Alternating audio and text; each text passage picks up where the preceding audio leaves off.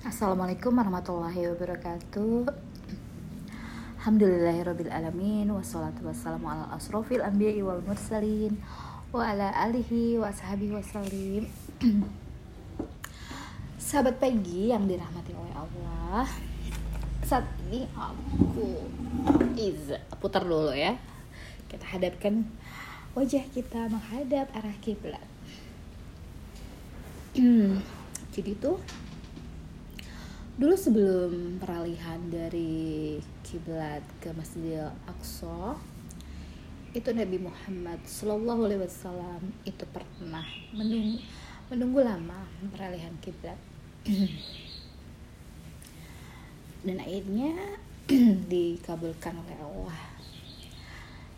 Dialihkannya kiblat menuju Masjidil Haram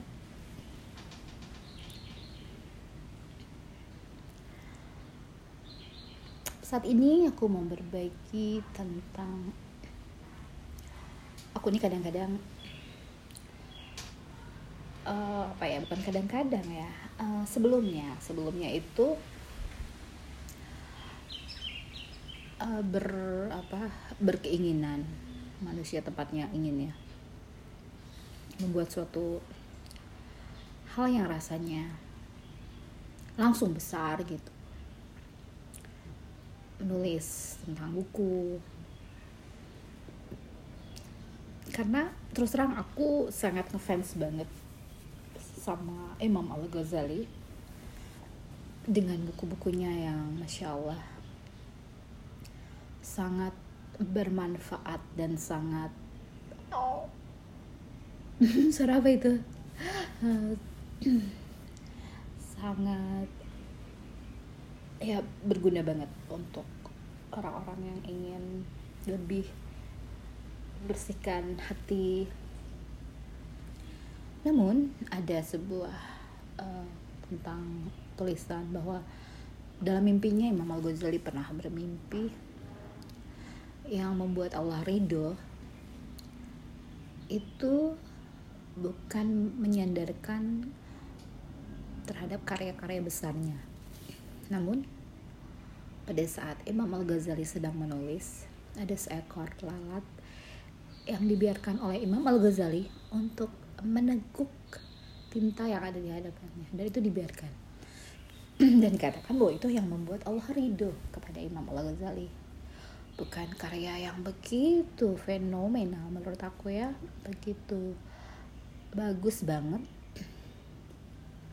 Jadi kadang-kadang kita tuh memandang sesuatu itu berdasarkan keinginan kita. Kita kadang lupa bahwa ada yang Allah inginkan.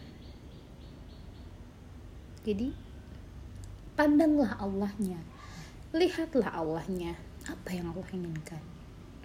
Bukan melihat apa yang kita inginkan yang membuat Allah ridho memang gak ada salahnya mempersembahkan suatu hal yang besar bermanfaat. Namun yang menjadi titik kesalahan di sini adalah tidak kita kadang-kadang terlalu uh, memandang segala sesuatu itu dari yang besar-besar. Dari keinginan besar kita. Namun kadang lupa Allah itu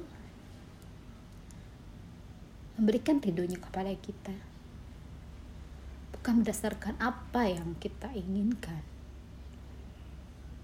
namun apa yang Allah inginkan yang akan membuatnya ridho. Hal-hal kecil ini kadang kita lupa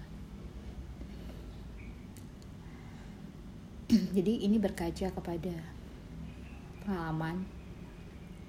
Pengalaman aku kadang-kadang kalau perempuan ya kalau mau mempresentasikan sesuatu di hadapan umum tuh suka suka dandan gitu kan ya suka memperlihatkan uh, penampilan yang tidak malu-maluin lah. Jadi uh, men, men, apa, mencerminkan jati diri kita ini yang orang yang siap siap menampilkan yang terbaik untuk halayak ramai. Di saat itu perasaan kangen nih melanda ya. Entah itu uh, sebuah apa sebuah curahan kepada Allah. Dan kita kadang menahan nangis yang kita harusnya keluarkan air mata ini hanya ingin hanya agar supaya riasan nggak rusak. Kita kita lupa hal-hal kecil seperti itu bisa membuat Allah ridho. Bukan dari hasil karya kita yang berjilid-jilid ber berseri-seri.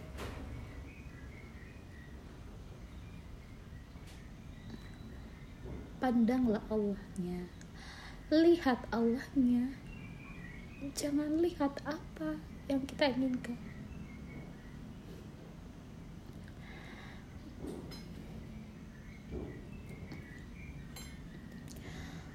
Mungkin ini bisa menginspirasi